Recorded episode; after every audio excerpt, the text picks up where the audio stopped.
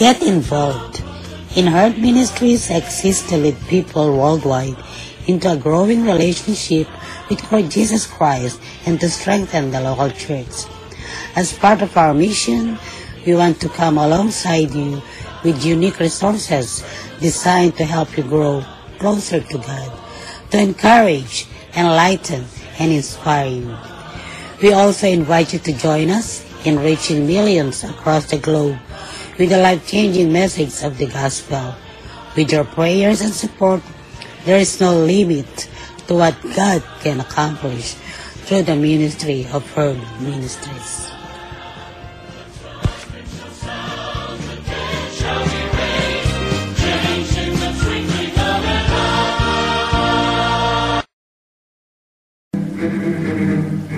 Herd Ministries Podcast Radio. Nadidinig ang inyong mga boses. Sumasahimpapawid araw-araw sa Anchor Podcast at sa iba pang podcast apps sa inyong mga gadgets. Mapapakinggan sa Anchor FM, Breaker, Google Podcast, Pocket Cast, Radio Public, Spotify at Copy RSS.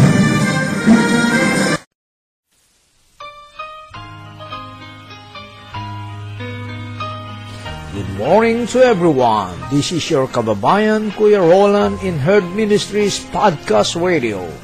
Wishing all the best that you are in good health condition. Those who are in America and around the world, free from sufferings and enjoying your life, living in a perfect world from God. Maligayang pakikinig sa inyong lahat, maging saan man panig ng mundo kayo, naroroon ang paggabay nawa ng Diyos ay palaging sumainyo.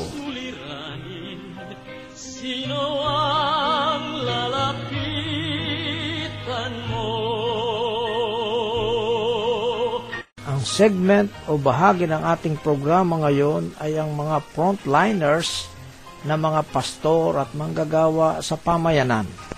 Ito ang ating pakikipag-ugnayan sa kanila at malalaman natin ang kanilang kalagayan sa panahon na ito.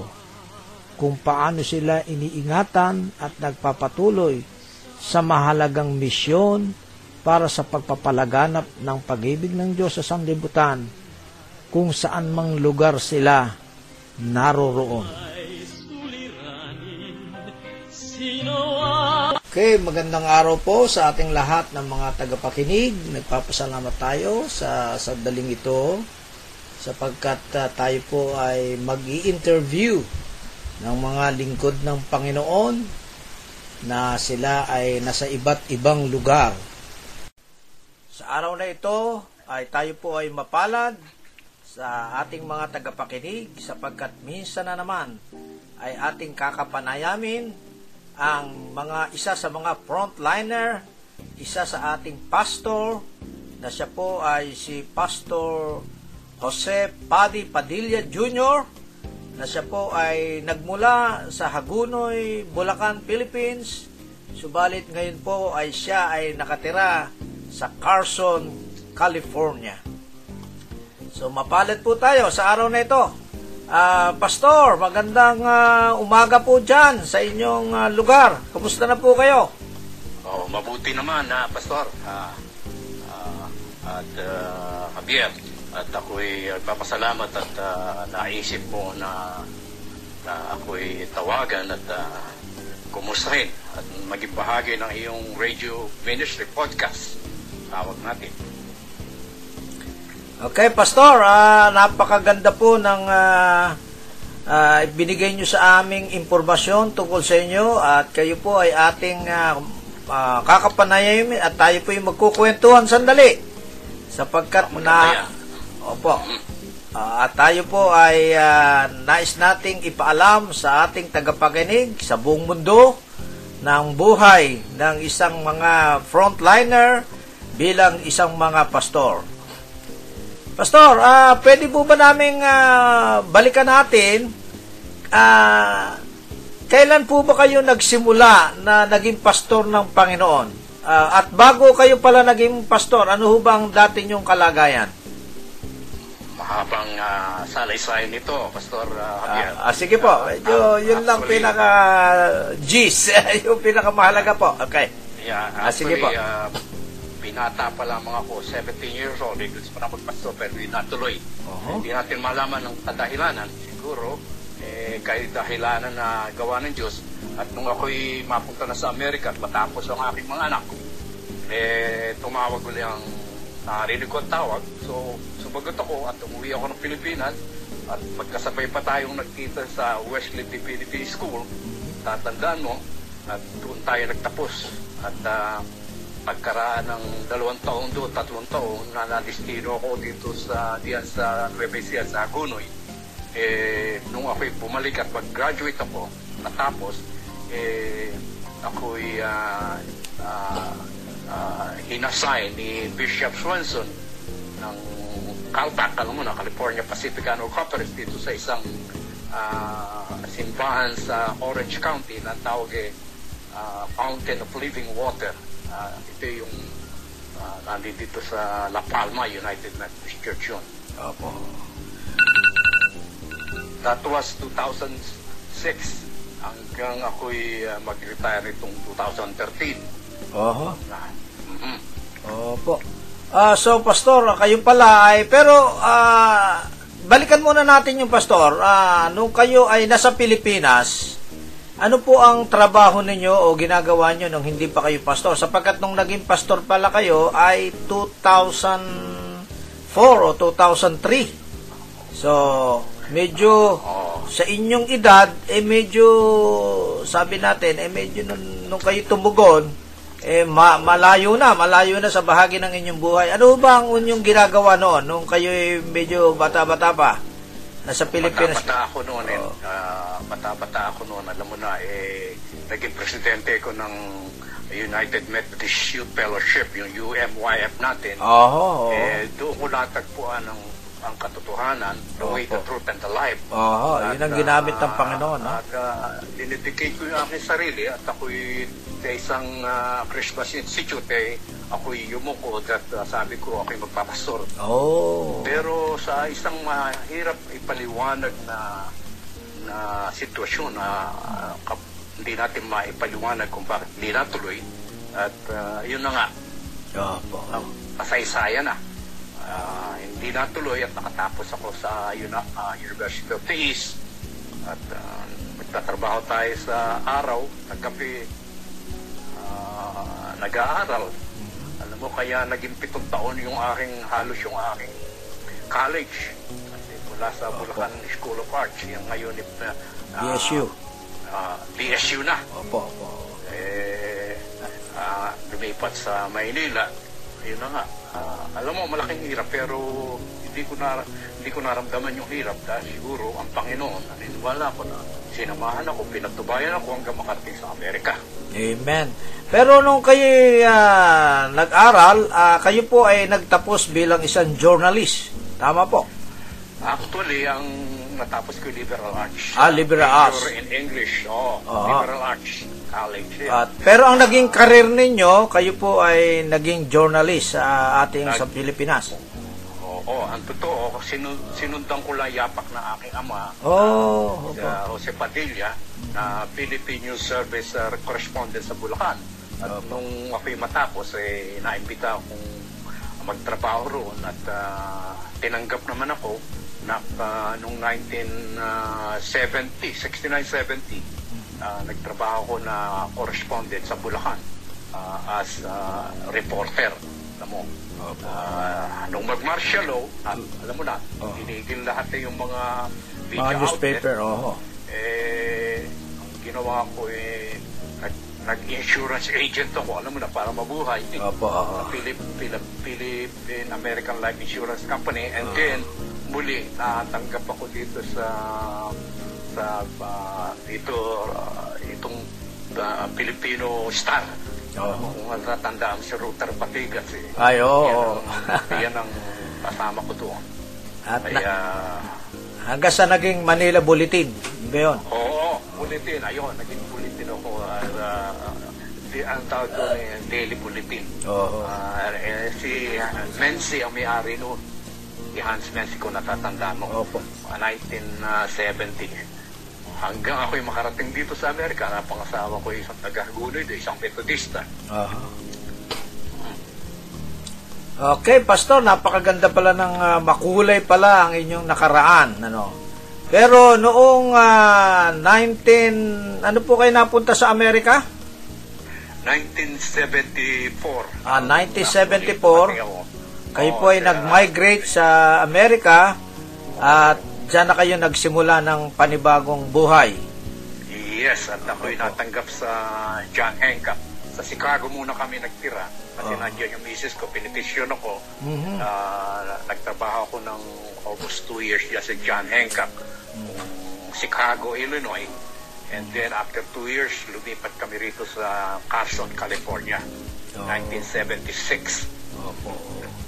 So kayo pala ay ah, matagal na rito sa Amerika from since 1973 hanggang ngayon at ah, pero ang maganda sa kwento ng inyong buhay ay hindi lamang puro trabaho ang inyong ginawa sapagkat noong ah, kayo ay nakaredy na, inihanda na ng Panginoon ang inyong buhay, ay muli kayong tinawag sa paglilingkod at kayo na ay tumugon sa pangalawang pagkakataon.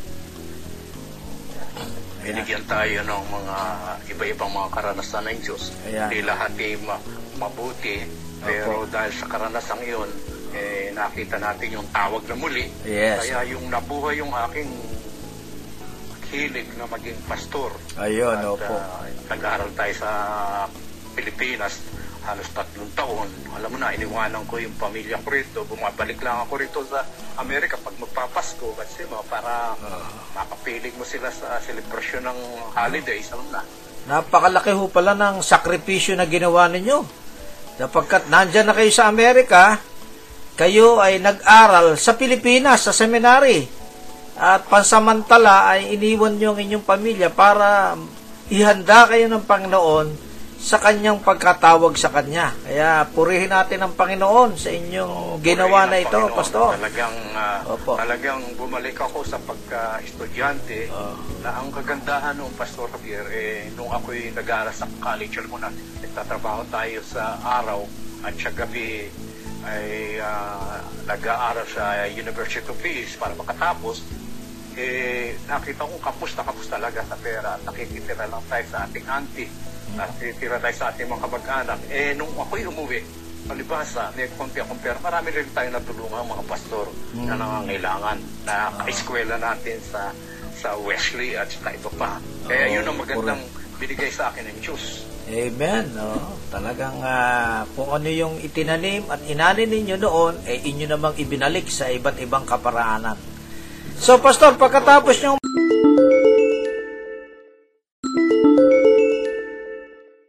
mag-aral, nagbalik uli kayo sa seminar ah, sa, sa Amerika at dito ay nagpastor na kayo. Ang ginawa noon, eh, natapon, natatandaan mo, eh, nagtara si yung mission namin, Filipino Caucus, kasama si Bishop Mary Ann Swenson. Dinala ko siya sa Wesley Divinity. Opo. At saka diyan kami sa ta, diyan kami sa Tagumpaam nag ah, ah, hindi, dito kami nagpunta sa Aurora eh nung gumawa kami ng church. Eh siguro na na na na touch yung kalooban ni, Ni Bishop. Sueto pagdating dito sa Amerika na matapos ako eh inassign kagad ako sa isang church dito full-time pastor Aba, sa oh. La Palma An- ano po yon American ah, congregation o Filipino? Congreg hindi, American congregation ito. Aba, ilang po- Pilipino nito. Oo. Oo. At uh, to God be the glory. Uh, inassign ako, naka-anim na taon ako doon. Ba, tagal pala, no? Oo, anim na taon at nagsalita pa nga si Bishop uh, Toquero doon. At saka si, uh, itong si Abresonco, Joy. Ah, ah, kaya ma maraming mga pangyayari na sa kawalhatian ng Diyos eh, nai, naisampa natin at uh, natag, natagpos natin at nagkaroon ng malaking magandang kapilya ngayon ang Aba, amen. United Oo. Methodist Church at kasama namin mga Koreano doon na mayroong Oo. isang church sila doon. So, de, pagkaraan nun, anim na taon, ay kayo ay doon na nagretiro bilang Nagretiro Pastor. po at ah, patuloy pa rin tayong ah, active dito sa United Methodist Church of Torrance. Apo. Na doon ako nagsimula dito sa California nung doon kami miyembro talagang mag-asawa at pati ang aming pamilya. At uh, yan, diyan ako naging ah, Pangulo ng Filipino Fellowship at tin- itinayo natin Filipino Fellowship hanggang kumalat yan sa lahat ng mga Methodist churches sa dito sa Southern California. Saka Filipino Fellowship, na parang Filipino caucus yan, local ah, chapter, gano'n. At uh, tumutulong every time, eh, kasama tayo sa mission sa Pilipinas every two years. Oh, okay. Kauligli namin ay sa Lawag, Ilocos Norte. Aba, napakaganda ho pala, no? So, ibig sabihin, kayo ay retiro lang sa church, pero sa gawain ng Panginoon ay hindi kayo nagre-retiro at napakaganda pa ng inyong mga ah, ginagawa. Napagka, nagtayo kayo ng ah, samahan ng mga Pilipino at ah, hindi pa lang dyan sapagkat sinabi nyo ay kayo po ay habang nakaretiro na ay kayo ay nakasulat ng isang libro at napakaganda ng librong ito sapagkat hindi lang ito basta libro, kung hindi ito ay bahagi ng inyong buhay. Pastor, pwede bang ikwento nyo sa amin itong libro at saka itong connection nyo rito sa librong ito sapagkat ito ay ah, kakaibang libro. Oh, salamat po. ah, Ah, salamat po. Ibahagi nyo nga po to Kasi- sa ating mga tagapakinig. Yeah. Ito po yung nung ako'y uh, na-assign na, na destino na ako dito sa La Palma United Methodist Church. Ah, bigla na lang po. Alam mo, no, mahirap ipaliwanag. Binigay sa akin ng Diyos na na ako ay nagpatingin sa doktor. Ako po yung nakadestino sa La Palma. Siguro magka da- dalawang taon na, tatlong taon na ako sa La Palma, apat na taon. Eh, nagpa-doktor po ako, nagpa-biopsy, eh, ang sabi ng doktor sa akin ay cancer. Nako, Kaya, Wala, no? kaya, siyempre po, tayo dumadalo sa mga may sakit. opo, opo. Pero wala kayong nararamdaman, wala kayong nararamdaman, o meron naman? Wala naman akong nararamdaman. Oo. Pero, alam mo, yung cancer eh, iba-ibang klase ng cancer. Pero kung anumang cancer yan, talagang very devastating ang balita. Yes, Kaya nga dito, sa librong ito, sinasabi ko na never give up. Oo. Ah, huwag matakot. At pagkatiwalaan ng Diyos. Kaya ang ginawa ko, pagkaraan kong mag-isip na talagang malungkot, alam mo na siyempre, eh, Opo, lahat oo. malulungkot. Eh, Opo. meron mo yung pastor ka, ikaw pa tinamaan. Opo. Eh, sabi ko, eh, tinatanggap po ito, Panginoon. At ah, binigay mo sa akin ito, ano ba ang mensahe mo? At ah, kaya kung makikita mo yung libro, saka pa yung, yung, Title. yung cover, nakita mo dyan yung pattern. Oo. Ayun, sa Isaiah, I'm the pattern, di ba? Oh, yes, yes. Oh, eh, itong kuhang ito ay kuha sa Ilocos Norte, yung gawaan ng mga palayok doon. Mhm. Kung titignan mo yung, yung takip, yan ay Pilipino yan, na gumagawa ng palayok doon sa sa sa Ilocos ah, Norte. Mhm. Ang, ang, ang tawag yan eh, alam mo, ang tawag yan, may tawag yan eh. Ah, Ah, yung cover ng ah, palayok, ano? cover, Oo, oh, oo, oo. cover ng palayok. Ah, eh, eh, yan eh, the pattern. Kaya, Oo, binigay yes. ko na sa kanya, sabi ko, Panginoon, have thine own will, Lord, di ba? Oh, yes, oo. I'm the clay and you are the pattern. yes. So, so kung gusto niya akong ituloy, ah, ililo at maganda ang pagkakatingin niya, pagkakagawa, then he, God can keep me or trust me. Kaya Amen. itapon ako. Aha. Eh, siguro nagustuhan, maganda gawa pa. Eh, hanggang ngayon, nandito to tayo.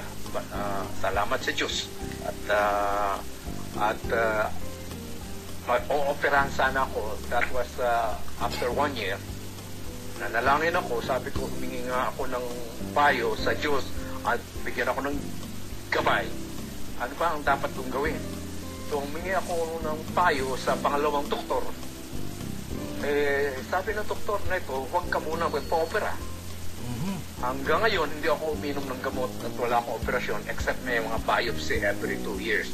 At Oo. salamat sa Diyos at ah, wala silang nakita. Amen. Wala, Talaga, wala ah. silang nakita after ah, ah, After two years. last last year, two years ago. Oo, wala alam. silang makita. Kaya, alam mo, ang Panginoon ay Nawala, no? sinabi, eh, I am the potter, ko I'll keep you. Okay, As yes. the clay, di ba? Oo. Kaya, pagka pinakinggan ko, have done your way, Lord, eh, na, kumbaga sa ko na eh, yung, yung damdamin ko eh, ah, na, ah, alam mo na, na tu- tumitibong sa akin yung kabutihan ng Diyos eh. Opo, opo. Napakaganda pala ng ah, himala na inyong naranasan. At yan ay isang buhay na patotoo na tayo ay kaya po ang layunin ng ating programang ito ay ah, makinig ng mga bagong kwento kung paano ang Diyos ay kumikilos lalo ng higit sa kanyang mga anak. Kaya sa araw na ito ay talagang nakita natin na meron tayong buhay na Diyos. Kahit cancer ay kayang ah, pagalingin ng ating Panginoon. So, Pastor, Ay, wala na ako. Ah, itanong ko lang pastor, ah, kayo ay ah, ang inyong pamilya ay na-settle na naman diyan ano sa Amerika. Pwede bang ikwento niyo naman ang tungkol sa inyong pamilya? Pa- pakibanggit nyo nga po yung pangalan yung anak nyo at ah, tsaka ng inyong asawa at ano na ang kalagayan nila. Opo. Ganito po yun. Ako na, eh, napakaganda po ikwento sapagkat talagang ang pagpapala ng Panginoon ay umaapo. Sabi nga niya, subukan mo ko. Oh, At lahat ng yan, pagpapala, eh, wala kang pagsisidlan eh. Dahil na, sasabi ko sa Panginoon eh, ah, Panginoon, nabigay mo na sa akin lahat, wala na akong kailangan. Ang hinihiling ko lang siguro, magandang puso, Amen. magandang kalooban, at saka magandang kalusugan. Yun lang ang hinihiling ko. Yung pagkausapan yung material, eh, binigay na sa atin ng Diyos. Ngayon, ang napangasawa ko ay taga-Hagunoy, uh, Opo. Torina Ligaspi, mga Ligaspi, Ah, opo. mga Methodist. Ah, ngayon, ah, bilang RN, eh, na, uh, napetisyon ako nung umuwi siya. Ah, anim na taong kaming ah, nagsulatan pero akala ko din ako makarating sa Amerika kasi nauna siya. Opo. Eh, umuwi siya ng balikbayan. Alam mo na meron tayong balikbayan program nung araw, ano, ni Presidente Marcos. Eh, nauwi siya. Sabi ko, kung mauwi ka, eh, di tayo ay, ah, eh, ka nga, pakasal na. Yun ang aking, aking sabi sa kanya. Nauwi, kaya inasal kami dyan sa Ellenwood Methodist Church. At pagkaraan ng after uh, mga 15 days, eh, bumalik na siya Amerika at pagka uh, ang usapan natin kung sakaling uh, magawa ng paraan yung peles, eh, eh, makarating ako. Pero it, take, it took six years. Oho. oh. Tagal din, no? Oo. alam mo na, mga, alam Opo, oo. hindi pa nagtawa ng mga lalaki, yung mga naman. Oo. Pero ako nakatagalan na awa ng Diyos. Eh, nakauwi siya, kinasal kami. Ah, after ah, one year, papunta ako ng Cricket na sa Telipora na Receptive. At ah, nagkaroon kami ng dalawang anak na lalaki. Yung isa, eh, ah, ah, ah, nag-asawa. Yung isa, binata pa. Hanggang Aba, binata pa. Oo, yung isa, binata pa. Hindi na nag-asawa, no? Oo, ngayon, meron kami bahay dito. Pakibanggit nyo nga yung pangalan ng dalawang anak nyo, Pastor. Oo, si, si Ian. Eh, Ian. baka- Ian Padilla at napangasawa ay Joy. Oo. At may anak na tatlo. Oh, so may apo na kayo. Nako, napaganda Oo, pala. Ito, ito ang kwento. Eh, Ah. Siguro para sa kapakanan ng mga nakikinig eh. Ah, may anak, may apo kaming ang pangalan ni pinakapanganay eh, eh Kayla. Kayla. Oo. Ngayon eh, 18 years old na siya. Malaki Kasi na. nung sumasundan siya, eh, 10 years old na siya. Oo, hindi malayo ang pagitan. Ano po? Kampal. Ito'y kampal. Ah, kambal. Oo. Galing kampal. pala Si talaga. Eva at si Jordan, parehong babae yan. Opo. Eh ngayon, special itong si Jordan. Oo. Ah, o special, ah, sabi ko na sa special, Oo. eh, autistic. Opo. oo. Eh, hindi ka na pagsasalita. So, iyan ang challenge sa amin, spiritually.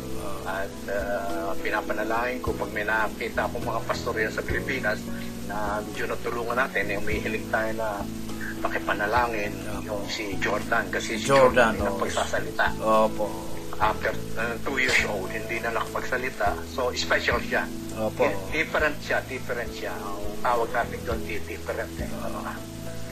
Ah, ngayon, itong si Kayla, eh, mahilig sa basketball. Oh. At, uh, oh, bata pa lang yan, 5 years old pa lang, naglalaro ng basketball babae. Ha? Ah, oo.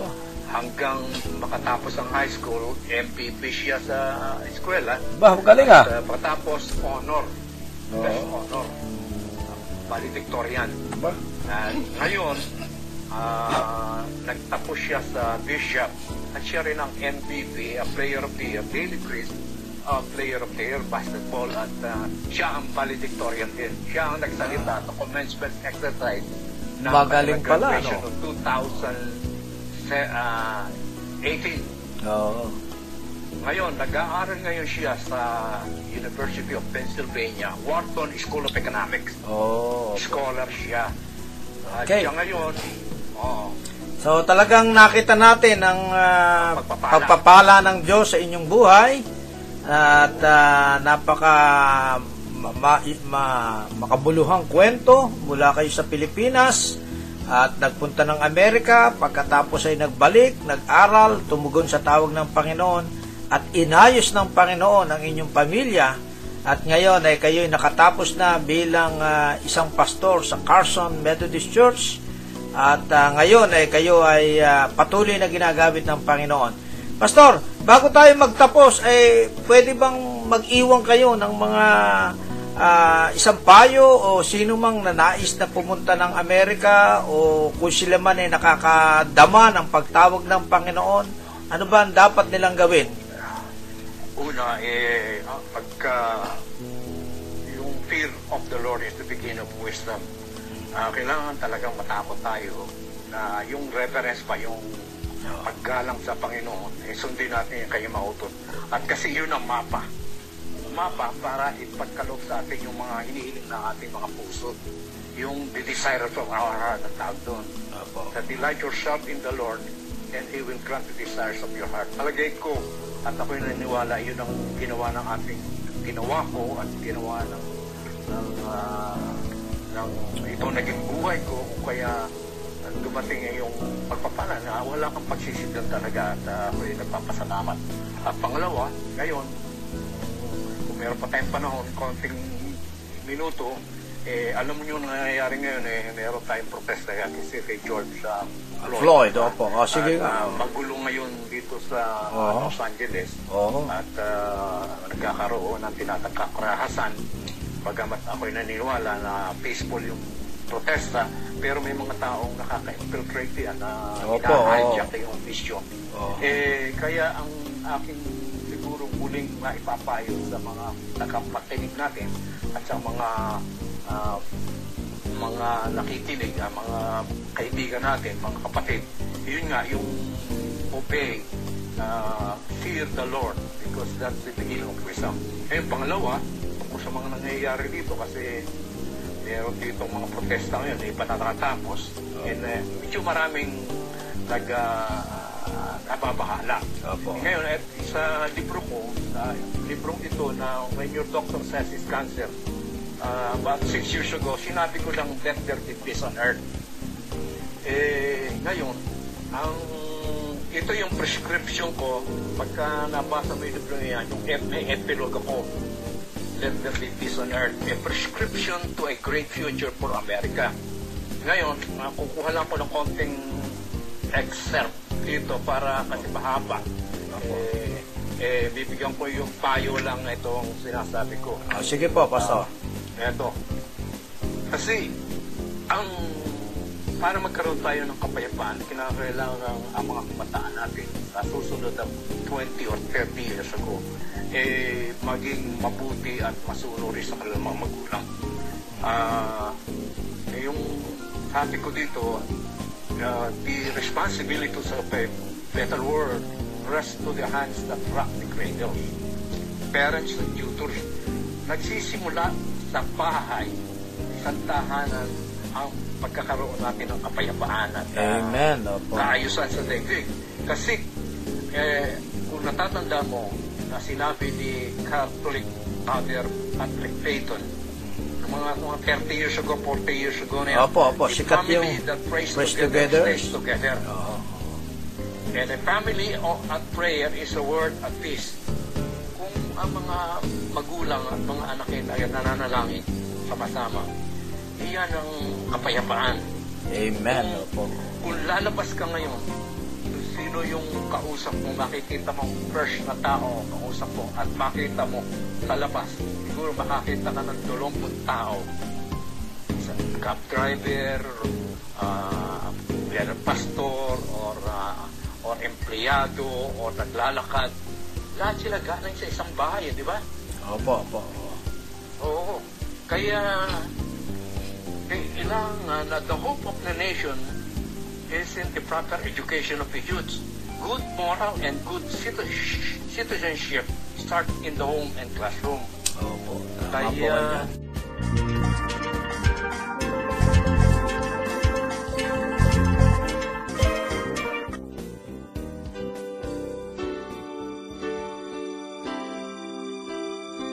Magandang araw sa inyong lahat sa ating mga tagapakinig sa Herb Ministries Podcast Radio. Ito po ang inyong lingkod, si Kuya Roland, ang Executive Director ng Herb Ministries. Mayroon po kaming hinihiling sa ating Panginoon ngayon na makapagtayo ng programa ng bayanihan sa pagiging mabuting katiwala. Ang programa na ito ay naglalayo na tumulong sa ating mga kababayan sa Pilipinas, sa ating mga kababayan na mga mahihirap o yung mga poorest of the poor.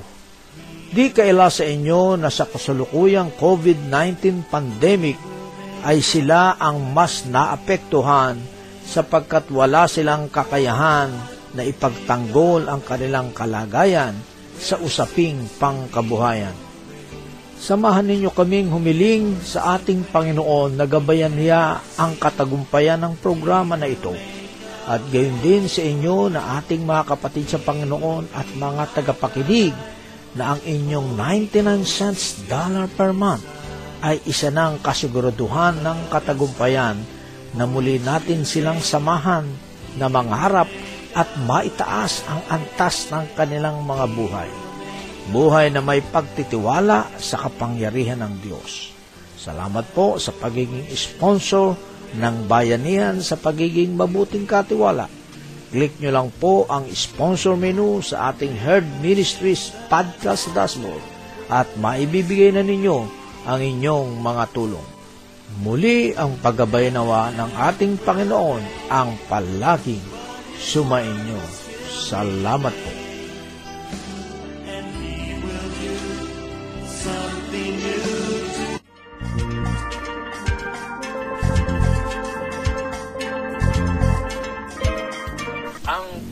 Democratic nations must act. Ito nga, kailangan kumilos ang ating lahat ng democratic nation sapagkat napaka napaka-fortunate nating mga Amerikano rito at mga nakatira sa Amerika sapagkat hindi tayo natira sa tatlong ah, bansa na kung isipin may matatlong bansa kung hindi mo lang sabihin pangalan na very repressive. Hindi ka pwedeng magprotesta. Oh, yes. Hindi ka pwedeng mag-demonstration.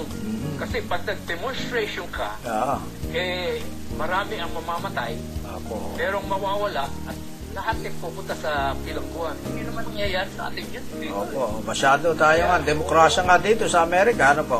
Oo, oo, kaya...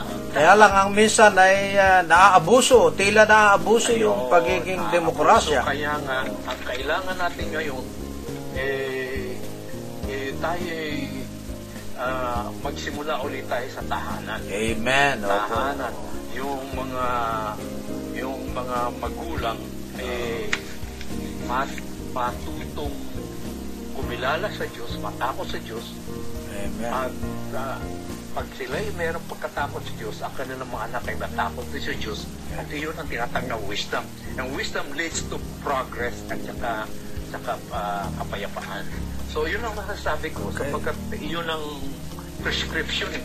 Kasi lahat ng bata na kung titingnan mo, yung, kung yung isang taon eh pwede mong turuang lumangoy, Opo. eh, bata, turuan mo lang mabuti habang isang taon pa lamang kahit na nasa Asa sinapupunan pa ng kanyang ina. sa- Matututo na yan. Sabi nga ng ah, Proverbs 22.6, ano po, yun eh, Yeah. Kabisado nating lahat, ah, turuan ng bata sa kanyang dapat na lakaran upang sa kanyang paglaki ay wag niya itong hiwalayan. Kaya napaganda po ng inyong payo na sa tahanan magsimula sa pamagitan ng magulang ang mga bata ay simulan na hindi lamang turuan ng mga pang-akademya kung hindi turuang manalangin, sama-samang manalangin at dyan magsisimula ang kapayapaan. So Pastor, salamat po. Maraming maraming salamat sa inyong oras at nawa ay ah, patuloy kayong pagpalain ng Panginoon at ang inyong buhay at ang inyong kwentong ito ay lalong maging inspirasyon sa marami pang mga tao na ating mga tagapak- tagapakinig sa mga Pilipino sa buong mundo.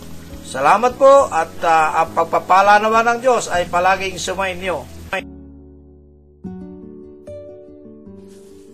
Tayo po ngayon ay nasa panahon ng pananalangin bago tayo magtapos sa ating programa ng mga frontliner ng mga pastor o manggagawa sa community. Tayo po yung manalangin. Panginoon, nagpapasalamat po kami sa oras na ito na patuloy namin nadarama ang iyong pag-ibig, ang iyong kadakilaan, at ang iyong pag-iingat sa bawat isa sa amin. Salamat po, Panginoon, sa anak mo na si Pastor Sunny. Ah, siya isa sa mga frontliners na tumutulong sa iyong mga anak, sa maraming mga tao upang magbahagi ng iyong mga banal na salita at maging kalakasan sa panahon ng crisis na ito. Patuloy po namin hinihiling na ingatan niyo po siya kasama ng kanyang buong sambahayan. Patuloy niyo silang pagpalain at ah, patuloy mo silang gamitin, Panginoon, sa sa pagtulong sa mga maraming mga tao na ibinibigay lang kanilang mga sarili para ipahayag ang iyong mga salita, magbigay ng kalakasan at ng mga encouragement para sa maraming mga tao. Ingatan mo ang kanyang buong sambahayan, ang kanyang may bahay, at ang kanilang mga anak. Salamat po, Panginoon, at sa iyo po nang binabalik ang lahat ng papuri at pagkapasalamat. In Jesus' name, Amen. Ang Herd Ministries Podcast Radio ay inyo ding mapapakinggan sa Spotify, sa Apple Podcast at gayon din sa Google Podcast. Salamat po.